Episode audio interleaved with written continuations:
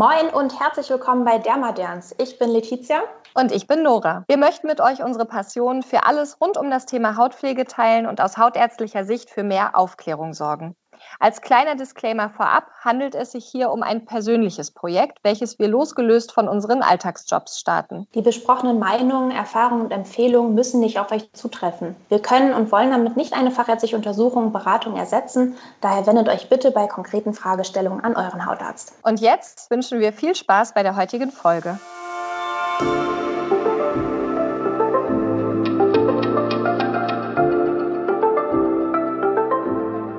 Hallo, herzlich willkommen zurück zu einer neuen Folge. Moin, moin. Wir hatten tatsächlich mal euch, unsere wunderbare neue kleine Community, gefragt über unser Instagram, was wir denn als nächstes Thema machen möchten. Genau, und ihr hattet euch dann zu einer sehr hohen Prozentzahl, die uns tatsächlich ein bisschen verwundert hat, weil wir eigentlich dachten, dass das andere Thema besser ankommt, aber ähm, das wolltet ihr nicht, sondern ihr wolltet Winter Skincare haben. Das heißt, was für Tipps und Tricks gibt es, um die Haut sicher und gesund durch den Winter zu bringen? Ja, fand ich total lustig, weil wir hatten beide mit dem anderen Thema gerechnet. Ja. Und haben gedacht so, ach, wir brauchen noch irgendeine Alternative, was sie da auswählen können. Und dann habt ihr euch alle dafür entschieden und äh, Das war so ein bisschen so, ähm, okay, jetzt müssen wir uns da ein bisschen reindenken, aber also es hat echt Spaß gemacht. Ja, fand ich auch. Das war irgendwie eine, eine lernreiche Vorbereitung mhm. und hat mir total Spaß gemacht. Und jetzt kommt nur für euch Winter Skincare. Und ich würde einfach mal direkt mit einer Frage beginnen. Ähm, Letizia, ja. macht es denn überhaupt Sinn, die Skincare den Jahreszeiten oder der Umgebung anzupassen? Oder ist es eine Folge, die ja eigentlich nicht sinnig ist? Doch, das ist total sinnig. Ich meine, ich, ich glaube, wir machen das so ein bisschen oder haben das intuitiv auch immer gemacht. Aber äh, ich fand es jetzt mal ganz interessant, sich ein bisschen damit zu befassen, warum das eigentlich sinnvoll ist und mhm. was es eigentlich für Veränderungen gibt im Winter durch äh, Temperatur Temperatur etc auf unsere Haut und äh, warum wir überhaupt irgendwie was da anpassen müssen. Tatsächlich ist es nämlich so, dass vor allen Dingen dieser Temperaturwechsel, also zwischen der kalten Außenluft und eher warmer und trockener Heizungsluft, dass das das ist, was unsere Haut so sehr austrocknet im Winter. Genau, wenn man sich mal überlegt, dass die Haut ja im ständigen Austausch mit der umgebenden Luft steht, egal wo wir uns befinden, sei es in der Wohnung, sei es draußen, macht es eben auch Sinn, dass wenn sich die Luft ändert, weil sich die Jahreszeit ändert und dadurch eben Temperatur und Luft Luftfeuchtigkeit, wie du schon gesagt hast, dass sich dann eben auch unsere Haut ändert. Ja, also im Prinzip sind es zwei Aspekte eigentlich, die ganz interessant sind. Was ich erst auch so mitdachte, was da auch reinspielt, ist so das Zusammenziehen der Blutgefäße eigentlich durch die Kälte. Mhm. Das ist gar nicht unbedingt das, was relevant ist für trockene Haut, sondern das ist dann mehr so, man hat weniger Nährstoffzufuhr für die oberen Hautschicht, also vielleicht dann eher relevant für Wundheilung zum Beispiel. Mhm. Aber ähm, für die trockene Haut ist, ist das dann weniger relevant, sondern mehr so die Erholung Reaktionsgeschwindigkeit der Haut, um diesen Temperaturunterschied wieder auszugleichen. Und äh, was ich ganz spannend fand, ist, ist dass, dass es tatsächlich so ist, dass die ähm, oberste Hautschicht weniger effektive Barrierefunktion hat im Winter, genau. weil durch die kalte Umgebung die Zellerneuerung schneller ist und damit die Hornzellen, die oben ankommen, kleiner sind. Das heißt, man hat einen vermehrten Wasserverlust. Genau, und es ist eben auch so, dass die Luft im Winter, zumindest hier bei uns in Deutschland und den umgebenden Ländern, ziemlich trocken ist sowohl draußen, einmal mhm. durch die Kälte bedingt, aber auch in den Wohnungen selbst durch die Heizungsluft bedingt. Das heißt, die Luft, ähm, die um uns rum ist, ist trockener als unsere Haut an sich. Und was die Haut machen kann, die ist oder was die macht, die ist ständig dabei, diesen Unterschied auszugleichen. Und das bedeutet, dass die Haut einfach im Winter beziehungsweise bei trockener Außenluft viel mehr Wasser abgibt, als sie es im Sommer tut. Und das kann man sogar messen. Das nennt sich transepidermaler Wasserverlust, also ein durch die Haut generierter Wasserverlust. Und da kann man tatsächlich messen, dass dieser Wasserverlust höher ist im Winter und die Haut dadurch trockener ist.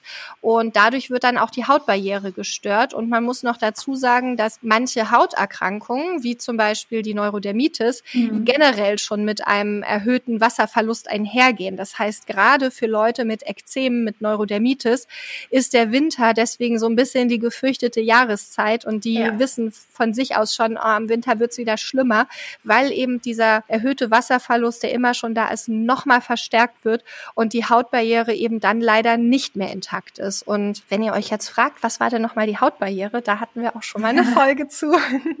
Genau, einmal unten in den Show Notes. was ist denn dann wichtig? Also was müssen wir denn dann konkret im Winter ändern? Naja, das eine ist zum Beispiel, dass wir bei der Reinigung wirklich nochmal sehr sanft vorgehen sollten. Auch zum Thema Reinigung haben wir eine Folge, just saying. ähm, das heißt, wir hatten ja schon erwähnt, dass Tenside die Haut stark entfetten und da eben Probleme mit der Barriere machen können. Und wenn jetzt die Barriere eh schon gestört ist durch den erhöhten Wasserverlust, sollte man umso mehr darauf achten, dass man nach Möglichkeit tensidfreie Reinigung in dem Sinne ist nicht möglich, aber eben auf milde Tenside zurückgreift, auf moderne Tenside ja. zurückgreift und nach Möglichkeit eben eher Produkte nimmt, die cremig sind oder milchig sind oder eben ölig sind, um die Haut zu reinigen, dass wir da im ersten Schritt der Skincare nicht gleich schon die Barriere weiter schädigen. Ja, und vielleicht dann auch nochmal diese grundsätzlichen Prinzipien wie weniger häufig duschen und auch baden vor allen ja. Dingen. Also dieses ja gemütliche Winterschaumbad, wenn es so schön kuschelig ist. Oh, ja, ja ist, ist gemütlich. Es ist so der Inbegriff von so Self-Care Sunday oder sowas, aber ist für die Haut leider nicht so gut. Seid euch einfach bewusst, dass ihr danach ein bisschen mehr Pflege betreiben müsst. Wir sind ja keine Gegner von so einem schönen Schaumbad. Nein, auf keinen Fall prinzipiell. Ähm, aber dass das Wasser auch einfach nicht so heiß ist oder dass man dann vielleicht eher mal zu einem Duschöl greift, was jetzt pH-hautneutral ist, als jetzt wirklich das Duschgel, was man so den Rest des Jahres verwendet. Ja, genau, unbedingt. Und man muss sich auch bewusst machen, dass es Fettsäuren, die sich in der Haut befinden, die ja die Hautbarriere stärken, dass die mhm. es sehr schwer haben im Winter, weil die eben auch durch diesen Wasserverlust mit auch verloren gehen. Und da ist es so, dass vor allen Dingen dieser NMF, da hattest du schon mal was zu erzählt, dieser Natural ja. Moisturizing Factor, dass der schneller abgebaut wird, aber eben auch Fettsäuren, auch Aminosäuren werden schneller abgebaut und äh, dementsprechend sollte man die wieder aufcremen. Ja, das heißt, wenn man mhm. gerade auch am Körper oder im Gesicht Bodylotion oder Gesichtscreme verwendet, einfach mal darauf achten. Es gibt mittlerweile Firmen, die, ich sag mal, die Hautbarriere gut verstanden haben, die auch ja. da entsprechend sinnvolle Inhaltsstoffe, Wirkstoffe drin haben, wie NMF, den kann man ähm, künstlich herstellen, aber eben auch Fettsäuren, Ceramide ist hier zum Beispiel ein Stichwort. Und dass man da einfach ein bisschen drauf achtet, dass das in den Cremes enthalten ist, weil das hilft der Haut jetzt wirklich ganz doll. Ja, also tendenziell brauchen die meisten von uns, muss man immer wieder sagen, es gibt immer Ausnahmen. Ihr kennt eure Haut immer noch am besten. Ja. Die meisten von uns, die brauchen einfach reichhaltigere Pflege zu der Zeit. Also mehr genau. Fett und weniger Wasser. Weil was man auch bedenken muss, ist, wenn man so eine ganz, ganz wässrige Gesichtscreme Milch verwendet, wirklich, wenn es draußen um die 0 Grad hart ist. Das gefriert.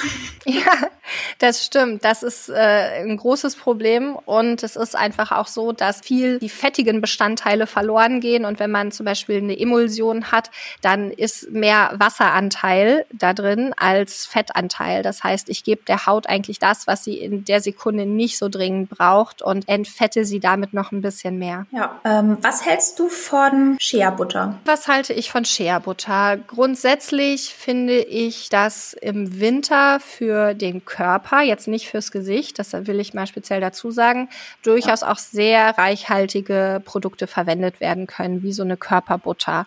Wenn das wirklich eine mild formulierte Shea-Butter ist, finde ich das völlig in Ordnung. Ja, finde ich das ja. gut. Manche Leute berichten mir auch, die nehmen so reichhaltige Produkte und die Haut sorgt es förmlich auf. Also manche merken das, dass sie das brauchen. Ich selber finde immer noch, dass eine Creme, also wirklich eine Creme, keine mhm. Emulsion oder Lotion mit Ceramiden und diesem NMF immer noch ein bisschen besser ist als eine Shea-Butter. Aber auch ich habe früher immer mal Shea-Butter genommen. Wie stehst du ja. zu dem Thema? Ähnlich würde ich sagen. Also ich glaube auch für den Körper kann das äh, für den einen oder anderen sehr gut geeignet sein. Wenn man jetzt tatsächlich zu Akne neigt oder so verstopften Poren oder insgesamt halt einfach nicht so eine trockene Haut hat, ja. dann äh, ist es nicht so gut geeignet. Und fürs Gesicht würde ich es auch nicht nehmen. Dann vielleicht lieber, so wie du es gesagt hast, eine Creme und dann einfach vielleicht zweimal am Tag. Vielleicht muss man es im Winter dann zweimal täglich machen und das reicht dann schon. Genau. Und es gibt ja auch Wirkstoffe, die einfach nochmal aktiv Feuchtigkeit speichern können und einfach die Hautbarriere stärkt, dass man da einfach schaut, dass die drin sind. Das hatten wir auch schon mal genannt. Sachen wie Glycerin oder Panthenol sind da zu erwähnen. Und fürs Gesicht gibt es eben auch Cremes mit Ceramiden oder auch Squalan. Squalan ist ja wie so ein Hybrid, finde ich, zwischen was wässrigem und was öligem. Mhm. Ja, und ähm, Squalane sind auch äh, eine Art von Fetten, die bei uns in der Haut natürlich vorkommen. Und Squalan ist einfach was, was man gerade zur Nacht gut am Ende der Skincare-Routine nochmal oben aufmachen kann, um das Ganze, was man vorher gemacht hat, nochmal einzuschließen, einfach nochmal den Wasserverlust mehr zu verhindern, auch über Nacht. Und das, finde ich, macht wirklich Sinn, auf solche Inhaltsstoffe zu achten in den kälteren, trockneren Monaten. Ja, das ist super. Hm, was ich persönlich auch total gerne mag äh, für die Lippen, da muss man jetzt, ich sage noch einmal Achtung, falls irgendwelche Allergien vorliegen oder sowas, ist eine Pflege mit Lanolin. Also mhm. das wäre dann so klassisch, die klassische Brustwarzensalbe. Ja, genau. Das habe ich auch mal gekauft. Da war ich äh, in einem Drogeriemarkt und meine Lippen waren wirklich so doll trocken. Und dann dachte ich, ja gut, kaufst du schnell Brustwarzensalbe. Und es war irgendwie, ist es einem doch unangenehm, als Frau das zu kaufen. Ich wollte schon allen sagen, so, nee, denen geht's gut. Das ist für die Lippen. ähm, aber es ist tatsächlich so, dass äh, wer es verträgt, ist Lanolin eine gute Option für die Lippen. Das stimmt. Woran man auch noch denken sollte, ist, dass die Haut um die Augen herum und die Lippen an sich weniger Teigdrüsen enthalten als der Rest im Gesicht. Das heißt, das sind einfach Bereiche, die man nochmal extra pflegen sollte im Winter und in der kälteren Jahreszeit. Und es kann auch für Leute sinnvoll sein, die da vielleicht im, im Sommer oder im Frühling nicht so Probleme mit haben, die keine Lippenpflege regelmäßig regelmäßig brauchen, keine Augencreme und dann aber auch im Winter merken, na, das wird so ein bisschen trocken alles, da kann es dann eben Sinn machen, spezielle Produkte zu benutzen. Ja, das stimmt. Ja, leider das Klima an sich können wir ja nicht ändern. Obwohl, Obwohl ein bisschen kann man schon was tun, oder? Ja, auf jeden Fall. Ich meine, zwei Dinge, die wir schon tun können, um so ein bisschen unser Hautklima zu verbessern. Ein Luftbefeuchter nehmen. Das ist, äh, das ist einer von denen, die ich sagen wollte. Ja. Richtig. Genau, weil das ist was, was tatsächlich in den äh, asiatischen Ländern viel, viel regelmäßiger und äh, häufiger gemacht wird, als es bei uns der Fall ist. Die haben eigentlich alle so ein Humidifier, also einfach ein Befeuchtungsgerät für die Raumluft zu Hause stehen. Das kann man auch ganz simpel einfach mit einer Schale Wasser auf der Heizung machen. Und was das macht, ist, dass das Wasser durch die Wärme einfach ein bisschen verdunstet und man die Luftfeuchtigkeit anhebt.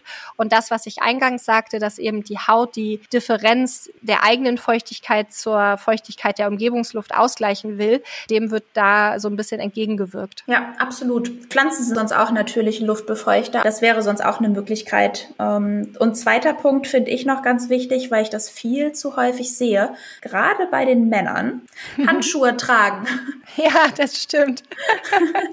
das ist eigentlich so einfach, ne, dass man sagt, okay, man, man schützt sich so ein bisschen, gerade ja. wenn es so super kalt ist und zieht eine Mütze auf und Handschuhe an, um Kopf, Haut und Hände so ein bisschen auch noch zusätzlich zu schützen. Nicht nur vor Wärmeverlust, sondern eben auch um die, die zarte Haut zu schützen. Genau, richtig. Und wovor müssen wir die Haut noch schützen? Auch im Winter? Vor der Sonne, den UV-Strahlen. Richtig. Um die kommen wir nicht herum, auch im Winter nicht. Nein, wir werden sicherlich, das ist eigentlich Number One auf unserer To-Do-List, auch nochmal eine Folge zum Thema UV-Schutz machen.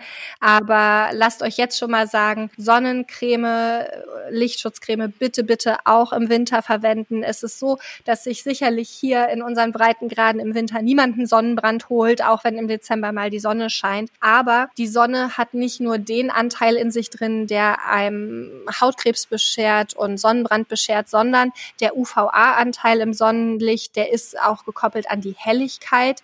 Das heißt, auch an einem minus 20 Grad kalten Dezembertag haben wir UVA-Strahlung, die von der Sonne kommt. Und UVA macht eben Pigmentierung und Falten und all die Dinge, die wir nicht wollen. Also bitte, bitte Lichtschutz tragen. Und als Fun Fact habe ich irgendwo, ich weiß schon gar nicht mehr, wo das war, online gelesen, dass UVA jetzt UVA UVH heißt, also auf Englisch ah. statt UVA UVH, weil es einen eben so sehr altern lässt. Ja, kann man sich, kann man sich gut merken. Und ähm, UVB ist UV Burn. Ja, stimmt, das ist gut. Das hatte ich ja nicht gehört. Ja, sehr gut. UVH und UV Burn, genau. ja, Fun Facts. Hast du noch Fun Facts? Mm, ich glaube, keine wirklich lustigen Fun Facts, aber du hast bestimmt einen, wenn du so fragst. ja, lust, lustig ist es jetzt nicht, aber ich bin mit der Recherche irgendwie plötzlich bei Nahrung gelandet. Ja. Ähm, und zwar gibt es nämlich Studien mit oralen Glucosylceramiden. Das sind also normale Bestandteile der Zellmembran und die sind aus äh, Pflanzen in dem Fall dann gewonnen. Mhm. Und äh, da gibt es äh, Studien mit verschiedenen Hefepilzen, wobei das hat noch keinen Einklang in unserem Alltag. Aber tatsächlich gibt es da ähm, Ergebnisse, dass man einen deutlich, also wirklich statistisch relevante Verbesserung von diesem transepidermalen Wasserverlust, von dem du sprachst, hat. Mhm. Und auch Hyperpigmentierung tatsächlich reduzieren kann, wenn man diese Glucosylceramide oral, also über die Nahrung, über den Mund, aufnimmt. Mhm und Phytoceramide, also im Prinzip ähm, diese Fette, die in den Nahrungsmitteln auch enthalten sind, die einfach dort in der Zellmembran vorhanden sind. Da gibt es auch Studien zu, dass man sowas als Nahrungsergänzungsmittel oder einfach in seine Ernährung mit einbaut. Ja, wo finde ähm, ich das denn? Das findest du zum Beispiel bei Reis- oder Weizenkeimextrakten. Mhm. Ähm, ganz extrem bei der Cognacwurzel. Mhm. Da gibt es nämlich dann tatsächlich Studien mit äh, Patienten, die Neurodermitis haben, ja. die das eingenommen haben. Und das äh, kann die körpereigene Fähigkeit zu der Lipidsynthese verbessern. Das, das heißt, spannend, ne, das heißt also, die eigene Epidermis anregen, mehr Fette herzustellen.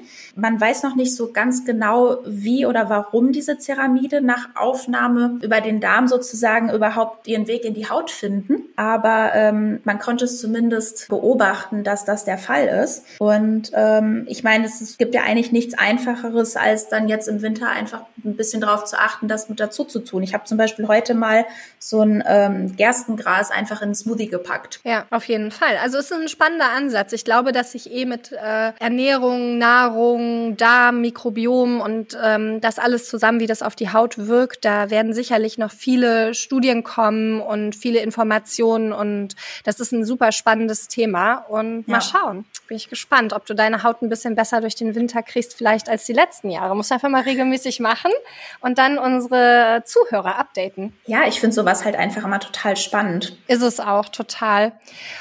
Und äh, was ich noch sagen wollte zum Thema Winter Skincare, ich glaube, was man so alles machen kann, auf welche Wirkstoffe man achten sollte und so, das haben wir jetzt einmal schon ähm, euch gesagt. Aber man kann den Winter ja auch noch nutzen, um noch andere Dinge mit der Haut zu machen. Vielleicht, dass wir das auch noch kurz anreißen, weil es ja einfach zum Thema Winter noch passt. Das heißt, jetzt ist eigentlich die Zeit für Säuren, auch wieder ein bisschen stärkere Säuren. Auch da haben wir schon mal eine Folge zu gemacht. Könnt ihr gerne ja, mal reinhören.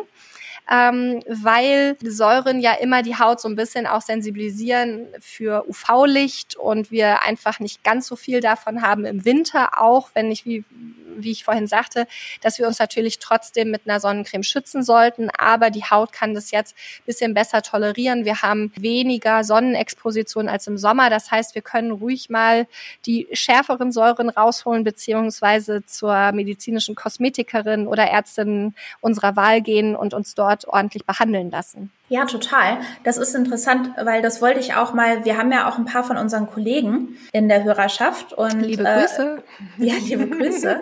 Und vielleicht können wir das noch einmal diskutieren, weil zusätzlicher Vorteil von den Säuren könnte sein, dass man ja die oberen Hautschichten ablöst und im Prinzip die Fette, die wir auftragen, die müssen ja relativ tief in, in die Haut eindringen, so ich sag mal die obersten 18, 20 Schichten passieren, um ja. überhaupt dort anzukommen, wo die Fette organisiert werden. Das heißt, wenn wir da vorne Säure verwenden, dann machen wir es den Fetten, die wir dann auftragen, ja womöglich einfacher, sich dort einzufügen. Und das kann dann auch die nachfolgende Pflege verbessern. Auf jeden Fall. Ja, also es ist ja einfach so, es erfrischt das Hautbild. Wir entfernen eben all die abgestorbenen Hautschichten oben, die da als unnötiger Ballast, will ich es mal nennen, oben aufliegen. Und wie du sagst, natürlich auch unsere Wirkstoffe penetrieren tiefer in die Haut rein. Und die Wirkstoffe können dann eben auch auf äh, Feuchtigkeit und Fettung der Haut gerichtet sein. Macht total Sinn. Und eine zweite Sache, die man auch außer Säuren, Säurepeelings gut im Herbst, Winter machen kann, sind Laserbehandlungen.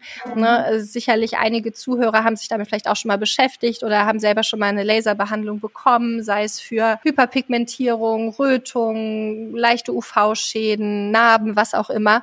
Ähm, es gibt verschiedene Lasersysteme und manche davon beinhalten ein Abtragen der obersten Hautschicht, dann entstehen sowieso leichte Schürfwunden oder Krusten und auch da ist es eben super, wenn man weniger UV-Licht in der Umgebung hat, wenn man sich da ein bisschen intensiver vor schützen kann und da ist der Winter einfach auch die optimale Zeit für. Ja, gebt uns gerne mal Rückmeldung, was ihr so im Winter jetzt ändert. Genau. Ne, das würde mich auch total interessieren, ob ja. das was ist, was, was sowieso jeder so ein bisschen intuitiv macht oder was ihr jetzt ändert. Exakt, ob ihr irgendwie ein Lieblingsprodukt habt, wo ihr sagt, oh, ich habe mich schon so auf den Herbst gefreut, jetzt kann ich endlich wieder XY benutzen oder so. Gebt uns gerne Feedback auf unserem Instagram-Kanal at dermaderns und ähm, ja, da bin ich gespannt, was ihr zu erzählen habt. Total, ich bin auch super gespannt und ähm, ich freue mich über jeglichen Austausch und äh, wenn wir euch und den Austausch nicht hätten, hätte es diese Folge Folge nicht gegeben. Total. Weil das nicht, ne, weil das nicht oben auf unserer Liste stand. Also wir sind da immer offen für und äh, entwickeln uns damit auch weiter. Vielen genau. herzlichen Dank. Vielen, vielen Dank generell für das Feedback. Es sind wirklich ultra liebe Nachrichten angekommen, die uns auch, also wir schreiben uns dann auch immer hin und her so, mein Gott, hast du schon gesehen, was der und der geschrieben hat und so. Und ja. sehr, sehr süß. Ihr macht uns damit super happy, weil das einfach so ein Herzensprojekt von uns ist, wo wir uns irgendwann dann doch getraut haben, das zu machen. Und wir freuen uns sehr über das das schöne Feedback. Ihr könnt natürlich aber auch Kritik oder Änderungswünsche, Anregungen etc. pp. da lassen. Natürlich. Und ja, ich würde sagen, das war's zum Thema Winter Skincare. Oder hast du noch was, was du loswerden möchtest? Nein, das war's zum Thema Winter Skincare. Ja, dann vielen Dank auch von meiner Seite fürs Zuhören. Kommt gut und sicher durch den Winter, bleibt gesund und kümmert euch um eure Haut. Tschüss, tschüss. Richtig, tschüss.